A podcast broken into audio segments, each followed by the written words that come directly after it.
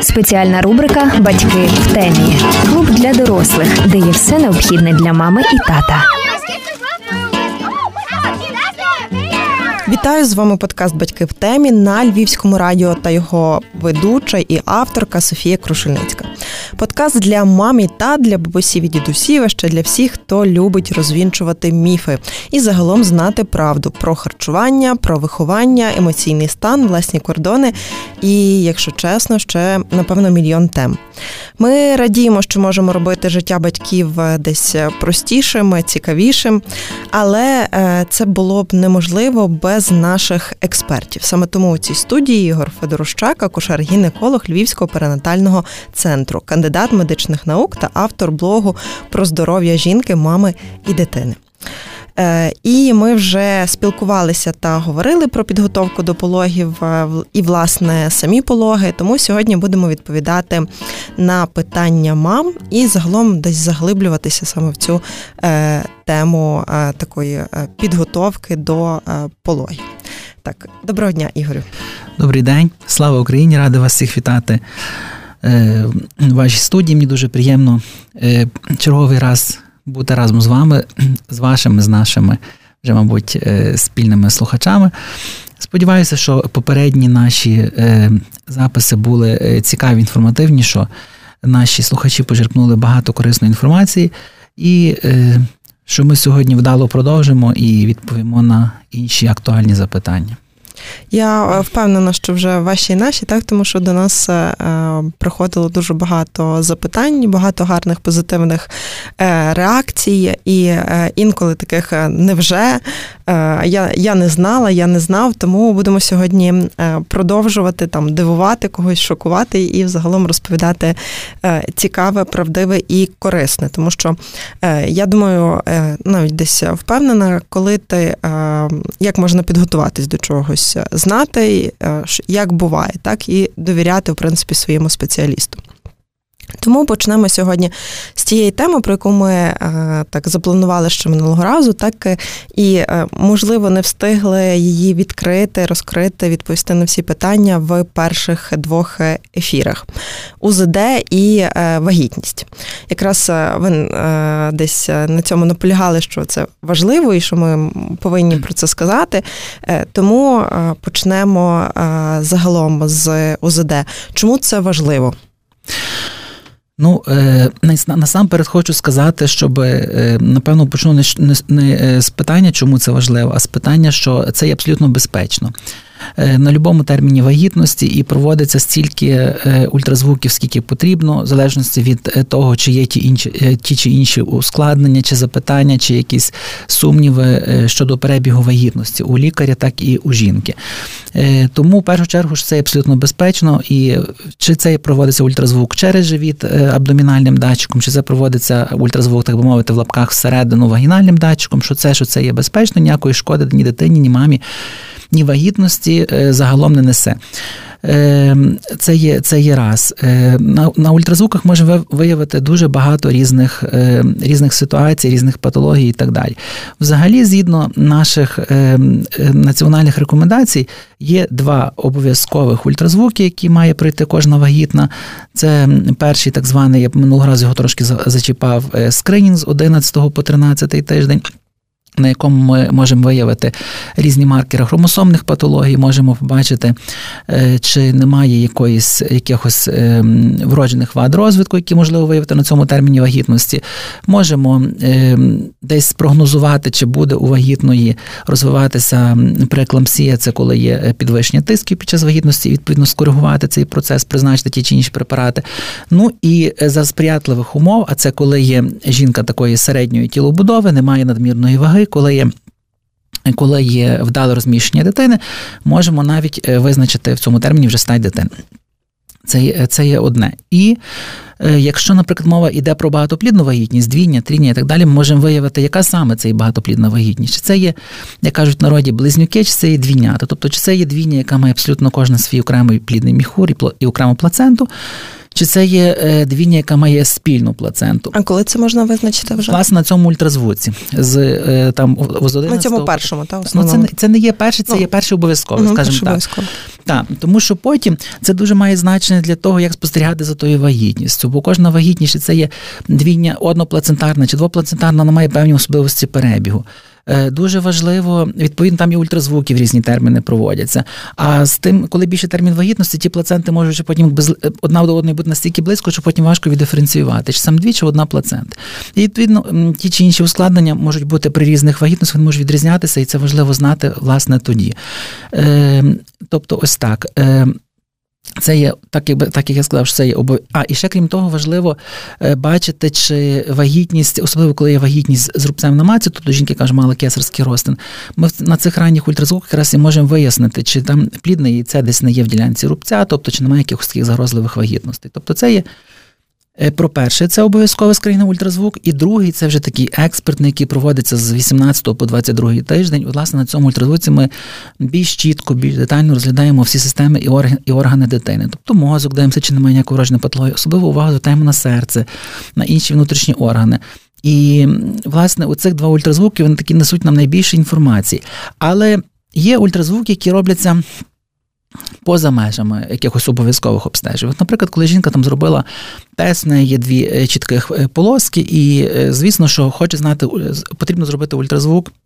Я завжди рекомендую, коли є 2-3 тижні затримки, щоб там було хоча б 6-7 тижнів вагітності, щоб ми могли побачити чітко плідне яйце, верифікувати, що воно є в матці, побачити ембріончик, що в нього є серцебиття, тобто що виключити позаматкову вагітність це є раз. І друге, е, констатувати, що ця вагітність є живим плодиком, що вона прогресує, що є серцебиття. Тобто для цього і робиться власне оце е, раннє в тих е, до 12 там тижнів. Там, ну, 12, ну, там десь так робиться в 7-8 тижнів, там 6-7-8 тижнів для того, щоб в першу чергу просто діагностувати факт вагітності, маткої вагітності, живої вагітності. Тобто воно якби не входить в наші обов'язкові, але але його все ж таки ми рекомендуємо зробити, тому що дуже часто бувають ситуації, коли жінка не робить цих ранніх ультразвуків, приходить вже там на 12-му чи там на 13-му тижні на цей скринінг, а ми бачимо, що, наприклад, вагітність є, на жаль, заумерла. І вона заумерла ще там десь в 6 тижнів чи в 7, жінка відповідно місяць часу про це не знає, а ходить, думаючи, що вагітна. Тобто це важливо.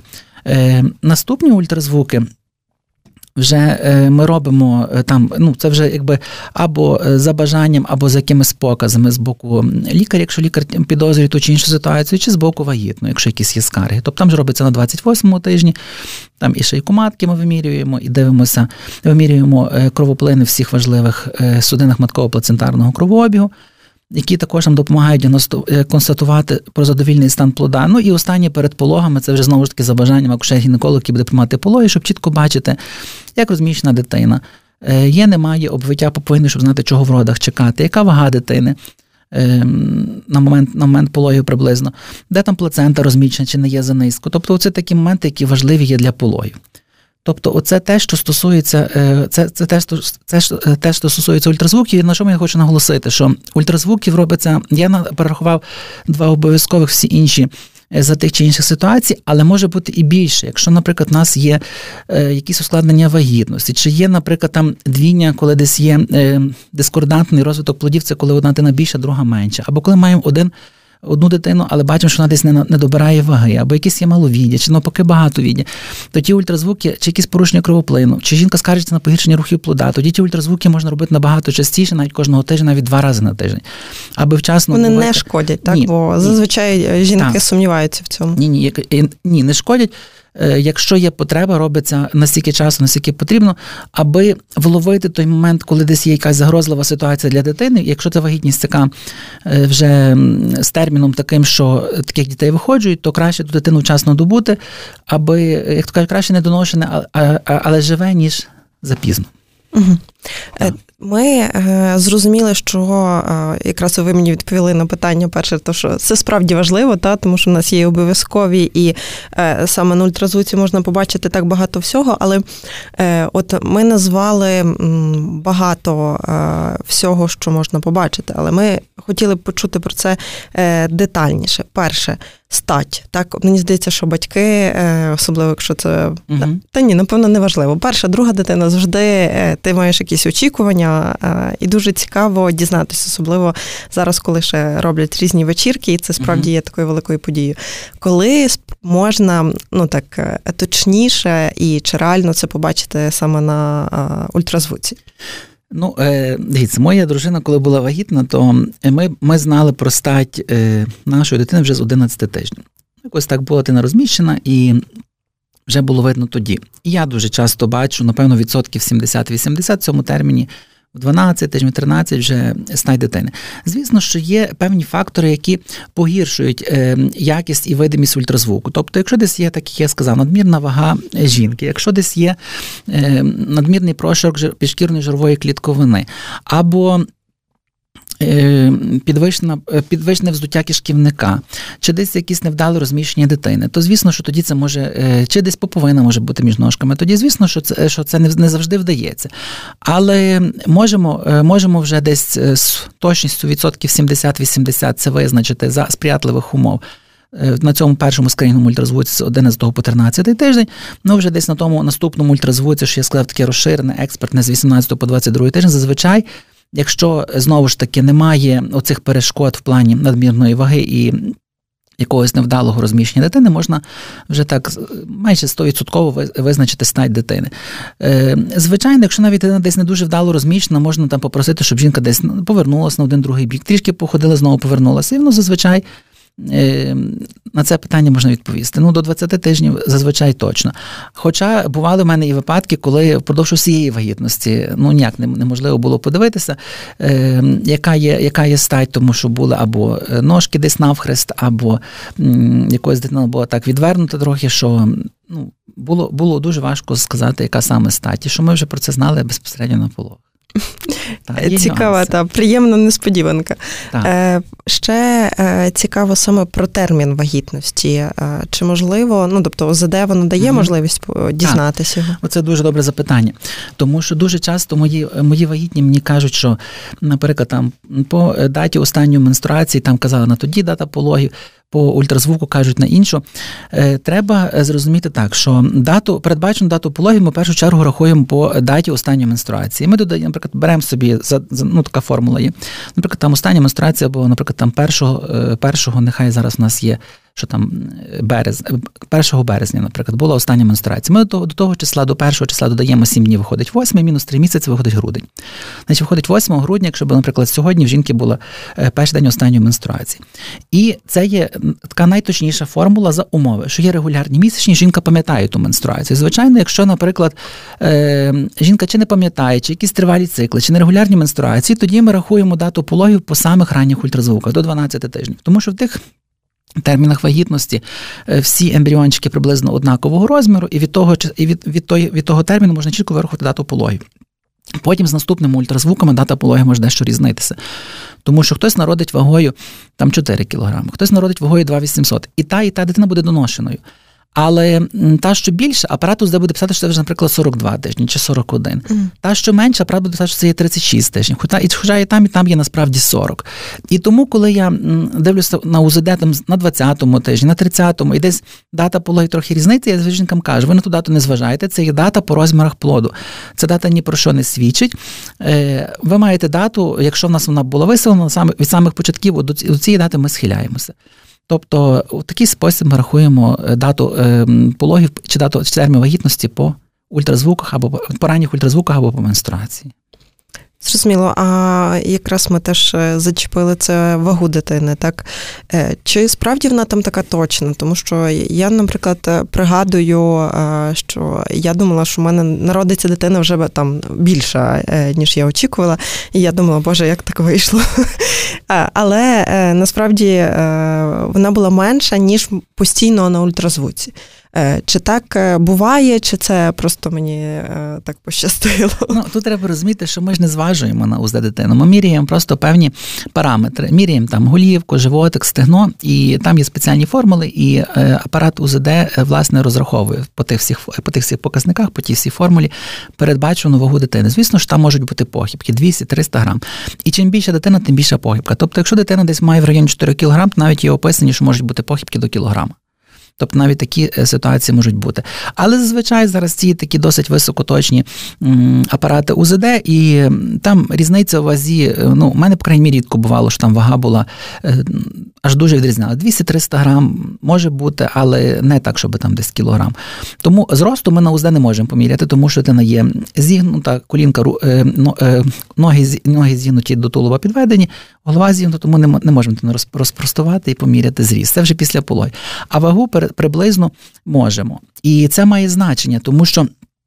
Якщо ми, наприклад, говоримо про вагу дитини, яка лежить голівкою донизу, ну то ми якби це е, пам'ятаємо, але воно ні на що не впливає в процесі родів. Жінка все рівно народжує, навіть якщо там передбачена велика вага, вже в процесі родів ми дивимося, за велика дитина чи не за велика для жінки, для її тазу. А от якщо мова йде про сідничні роди, коли дитина сидить дубкою донизу, там же це має значення, тому що по наших протоколах, якщо вага дитини більше ніж 3700, це є і сідничне передлеження, то це є показ е, до кесарського розтину, такі пологи якби не рекомендовані, і жінка має бути прооперована, е, а не пускатися в роди. Тому десь, якщо є така приблизна УЗД вага там 3600-3700, то ми з жінкою проговоримо про те і сідничне передлеження, то ми проговоримо про те, що е, тут краще думати про кесарів рост.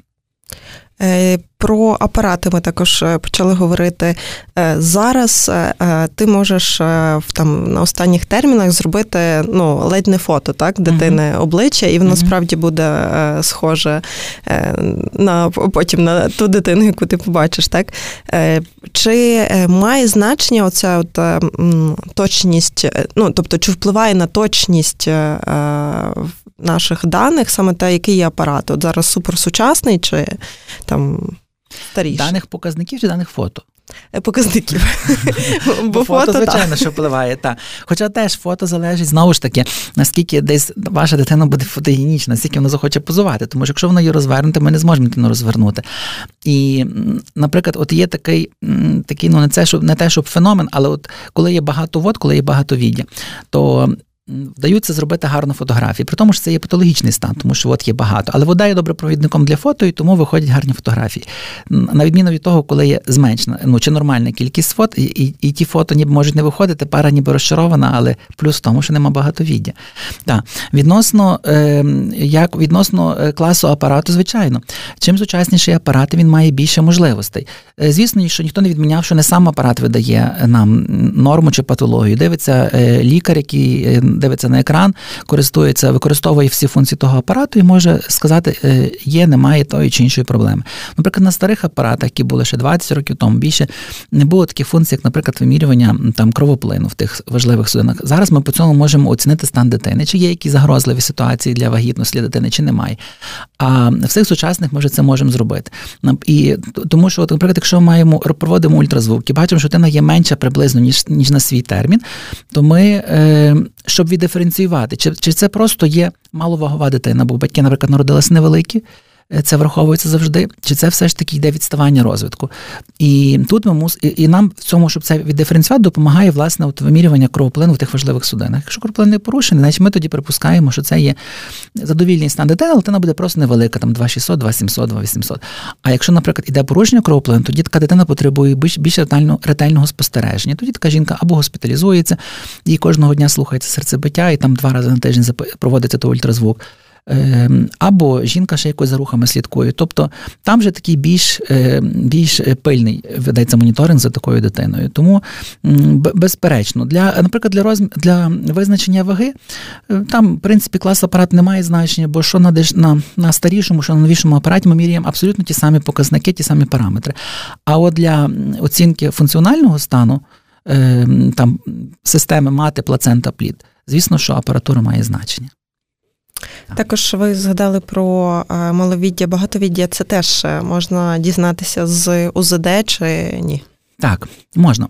І що це означає для жінки, так, для дитини? Ну, є маловіддя, є багатовіддя, ну є нормовіддя. Е, лікар, який е, дивиться досить довго на ультразвуці, він це може визначити навіть на око. Тобто він ставить датчик, він бачить, що йому на око є нормальна кількість вод. Або бачиш, вод є дуже багато, що ти на там дуже плаває, або бачиш, вод практично немає. Звісно, там ще є певні показники, які можна виміряти, щоб це десь математично. Обґрунтувати, але кажу, можна це визначити на око.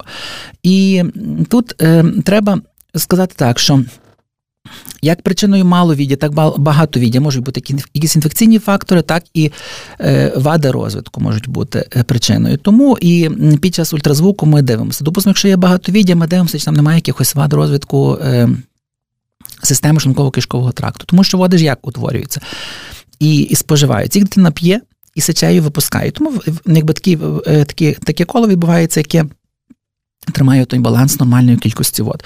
Якщо, наприклад, є вада розвитку сечостатевої системи, буде мало віддя, тому що дитина споживає, але не випісує. Відповідно, тих вод буде мало. Тобто це такі найчастіші. Може бути якісь генетичні причини, але це дуже велика тема, і ми її сьогодні не зможемо обговорити. Але чим небезпечно? Якщо ми говоримо про багатовіддя, ну це знаєте, так якби грубо порівняти, як як кулька. Ти ж її матка, це як кулька, вона надувається, надувається, надувається. І так само кульку ми дуємо, дуємо, дуємо до певного рівня, вона тоді може тріснути і розірватися. Те саме стосується з плідним міхуром. Якщо є багатовіддя і воно десь таке виражене багатовіддя, можуть, може бути перечасний розрив плідних облонок, тобто можуть відійти швидше води. І це вже загрожує для нас перечасно, е, перечасними пологами. Можуть бути і кровотечі, може бути неправильне положення плода, може поповина випасти. Тобто це такі загрозливі ситуації під час вагітності при багатовідді. Коли має маловіддя, тут, якщо це маловіддя є десь ближче до пологи, воно менше несе якоїсь такої небезпеки. Але якщо, наприклад, це є маловіддя з ранніх термінів вагітності, тоді та матка води вони все ж таки виконують таку функцію, як якби не дозволяють матці зажимати дитину. А коли їх є мало, то матка щільно прилягає до дитини, і дитина внутрішньотробно дихає. І в тому числі за рахунок вод. І коли тих вод є мало, дитина не може нормально дихати, і матка може стискати як голову дитини, так грудну клітку, так і кінцівки, може бути деформація, їх може бути недорозвиток грудної клітки. Тобто тим є небезпечне маловіддя. Які, ну скажімо, е, патології можна запідозрити під час УЗД, коли от воно справді важливе для того, щоб uh розуміти, е, чи відбувається правильно розвиток, чи ні, там нормативово, так. На кожному терміні вагітності чи це оцей скринінг, перший ультразвук з 11 по 13 тиждень, чи е, оцей ультразвук такий розширений на 20-му тижні, можемо виявити дуже багато всяких ситуацій, але, на жаль, можемо багато і не виявити. Е, кажу, залежить від того, є вади, які пізніше розвиваються, є вади, які е, які залежать від десь того, як там лежить дитина. Є ситуації, коли так я вже неодноразово говорив, які залежать від е, прохідності ультразвуку, тобто від десь надмірної ваги жінки. Я про це багато акцентую уваги, але воно має значення. При маловіді важче оглянути дитину. І можемо виявити багато чого. Можемо виявити вади серця, можемо виявити вади центральної нервової системи, шлунково-кишкового тракту, кістково-суглобової системи. Тому ми під час ультразвуків завжди оцінюємо. Оцінюємо наявний присутній, допустимо, там шлунок сечовий міхур, дивимося на серце. Е, звісно, що його подивитися внутрішньоутробно в русі не так просто, але е, тим не менше дивимося, намагаємося виявити по максимуму, що можливо. Звичайно, якщо виявляється та чи інша, наприклад, вада, і вона не є якоюсь такою. Життєво небезпечною, то жінка щасливо там успішно народжує, якщо там не є, немає ніяких протипоказів до пологів, бо є вади, які треба кисарити, все ж таки. І е, тоді вже після пологів дитину обстежують спеціалісти, і тоді вже чи підтверджують той діагноз, чи чи заперечують, чи, можливо, ще щось додатково виявляють і так далі. Е, тобто виявити можна багато, е, але і багато можна не побачити. В силу кажу, в силу е, тих чи інших таких перешкод для ультразвуку, або в силу того, що деякі вади можуть розвиватися і пізніше. У мене, наприклад, був досвід, коли я дивився пацієнтку в ранніх термінах, десь там 12 тижнів, ніби було все гаразд, потім 18 я вже виявив там множинні вади розвитку, і потім ну і ми в таких ситуаціях направляємо до наших експертів ультразвуку тут у Львові. І коли вже дивилися дівчата наші у Львові, вони за тиждень вони виявили ще більше вад, ніж виявив я. І десь я спочатку думав, що можливо я щось пропустив, е, десь не дивився. А але коли вони передивилися за кілька днів, вони виявили ще більше вад, вад, ніж вони були виявили вже самі після себе. Тобто було інфікування, там був виявлений токсоплазмоз, який дуже часто передається від від е, домашніх е, тварин, особливо від котів, і там там було переривання вагітності по там було дуже були дуже множинні вади. Та жінка вже потім обстежилася, успішно пролікувалася, народила вже здорову дитину, все гаразд, але такі ситуації трапляються. Тобто треба розуміти, що ультразвук теж не панацея, не все можна побачити. Можна багато але, виявити, але, але, але він важливий. Звісно, без сумніву. Більше тобто він важливіший, ніж страх перед ним. так? О, абсолютно. Боятися не треба. Чого боятися? Так, це не боляче, і е, ще навіть е, е, як бонус можна побачити там свою дитину. Ну і, наприклад, коли ми на ультразвуці, допустимо, от я хотів ще сказати про цервікометрію. Це вимірювання довжини шийки матки. Теж має надзвичайне значення для для, для, для е, предикції, для передбачення перечасних пологів. Наприклад, коли ми бачимо, що є коротка шийка матки, а це шийка, яка є довжиною 25 мм і коротше, або коли якісь її ідеї розкриття, теж можна вчасно призначити те чи інше лікування для того, аби вагітність збереглася, інакше інакше можуть початися перечасні роди.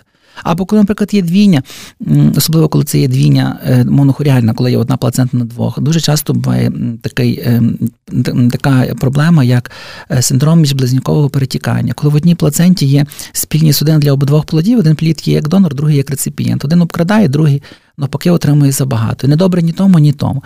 І на сьогоднішній день медицина все ж таки трохи пішла вперед. Ну зараз в Україні це і складно, але, наприклад, в сусідній Польщі е, проводять там внутрішньоутробну вже лазерну коагуляцію тих судин і якби забирають загрозу для обидвох дітей. Тобто є ситуації, які можна змінити, на які можна повпливати, якщо це вчасно виявити.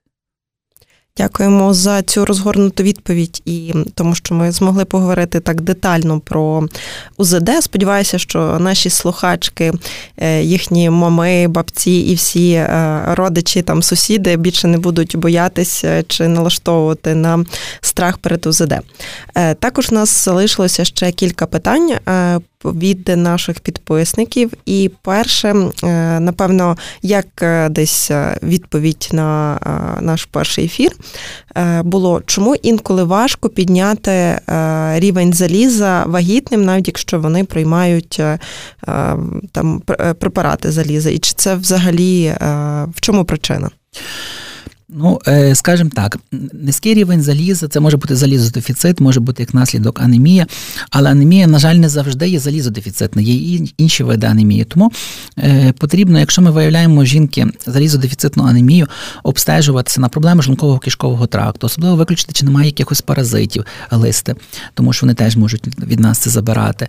Е, дивитися, чи немає якогось порушення всмоктування заліза в організмі, чи інших там фолієвої кислоти, чи там інші проблеми. Тобто жінку потрібно вже тоді консультувати. Якщо якщо десь препаратами заліза не вдається цей процес скоригувати, має має пацієнтка вестися спільно з акушер-гінекологом і, наприклад, гастроентерологом або і гематологом, лікар, який лікує проблеми крові, тоді спільно дообстежувати і Якщо виявляється та чи інша проблема, то е, можливо е, ну, самими продуктами харчування рівень заліза підняти є неможливо у вагітної, тому що йде споживання надмірне ще плодом. Якщо їх є двоє, то навіть і, і двоє дітей все вживають. Тому обов'язково мають бути препарати заліза і. Е, Якщо інколи не вдається цього балансу підвищ... Е, досягнути таблетовними таблетками, таблетовними препаратами, то ми дуже часто призначаємо і внутрішньовенні препарати заліза. І навіть якщо є такі ситуації, вже ну вже вкрай якісь важкі, то навіть під час вагітності можливе переливання препаратів крові, якщо в цьому є необхідність. Ну але це вже кажуть, це вже спільно гематолог і так далі.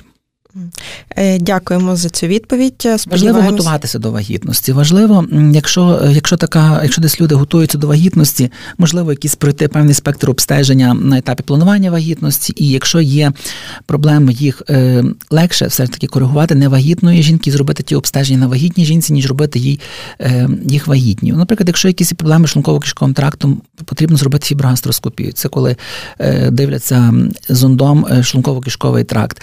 Ну, вагітні це важко зробити. Невагітним це важко, вагітним ще важче. Тому краще ті всі речі скоригувати на етапі планування, можливо, призначити якісь вітаміни за кілька місяців до настання вагітності, або навіть і препарати заліза, якщо якась є хронічна анемія і вона існувала до вагітності, щоб потім було легше це коригувати в процесі вагітності.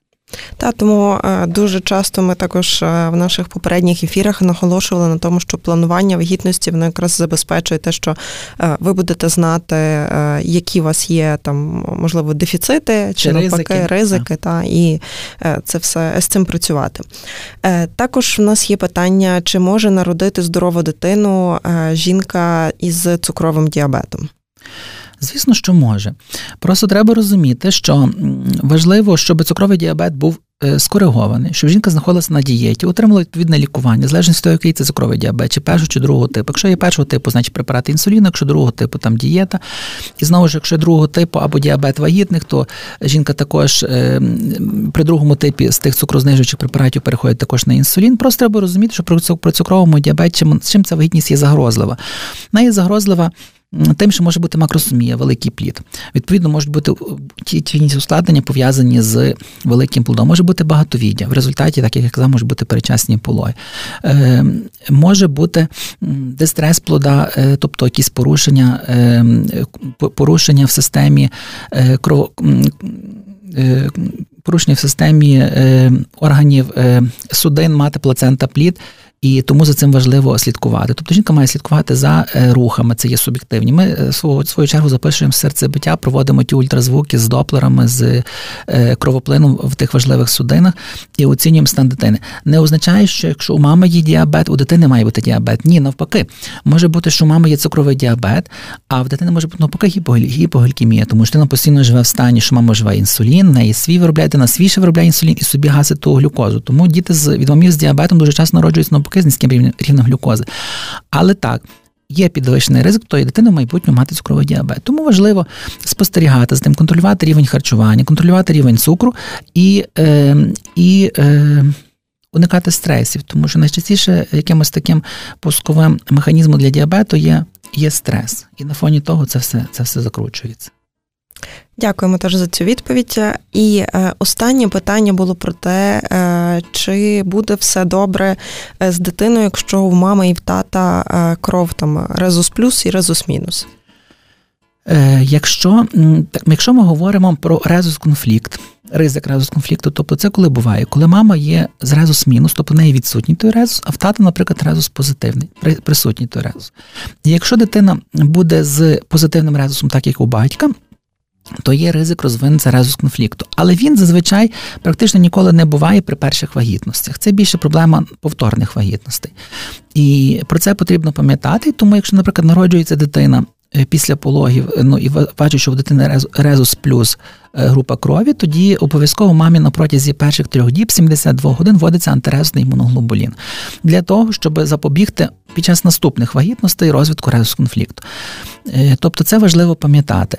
Зараз ще по наших рекомендаціях е, є така інформація, що потрібно вводити цей антирезний імуноглобулін в 28 тижнів вагітності. Незалежно, якщо є резус негативна мама і резус позитивний тато, не знаючи, яка група крові у дитини. Але я наголошую, що все ж таки більший більше відсоток резус конфліктів є при повторних вагітностях, тому особ обов'язково потрібно ввести антирезний моноглобулін після пологів протязі 72 годин. Ну і є рекомендації про те, що його потрібно ввести в е, на 28-му тижні вагітності. Е, щоб десь теж запобігти тому резу конфлікту під час вагітності. Але ми контролюємо антирезні антитіла. Є на сьогоднішній на сьогоднішній день можливість провести НІПТ, це є це неінвазивний пренатальний тест, під час якого також визначається група крові дитини. І ми вже знаємо, що, наприклад, резус негативний в дитини, тому тоді і нема потреби вводити антирезний моноглобулін під час вагітності, відповідно після пологів. Тобто е, це отака, отака ситуація з конфліктами. Дякуємо. Я думаю, що е, це позитивна інформація так для е, всіх наших слухачок і для тих, особливо хто цікавився, кого цікавило це питання. І загалом нагадуємо, що принципі не потрібно одразу панікувати. Так е, з наших ефірів, як висновок можна це зробити. Е, потрібно знайти е, спеціаліста, якому ви будете довіряти. Потрібно все-таки йому довіряти, так і робити те, що вам рекомендують. Намагатися знайти шляхи виходу з тої чи іншої ситуації, не впадати в паніку. Так, бачите, насправді все дуже просто. Та а чому? Тому що е, сьогодні в нашій студії був Ігор Федорощак, акушер-гінеколог Львівського перинатального центру, кандидат медичних наук та автор блогу про здоров'я жінки, мами і е, дитини. Також е, не забувайте, що ви можете заходити на сторіночку е, Ігора Федорощака в інстаграмі і також дізнаватись там багато цікавого. Розслухайте наші попередні ефіри, тому що там відповіді можливо саме на ваші питання. Також з вами була Софія Крушельницька, і я кажу вам дякую, що ви нас слухаєте, і сподіваюся, що ви залишаєтеся з нами. Спеціальна рубрика Батьки в темі. Клуб для дорослих, де є все необхідне для мами і тата.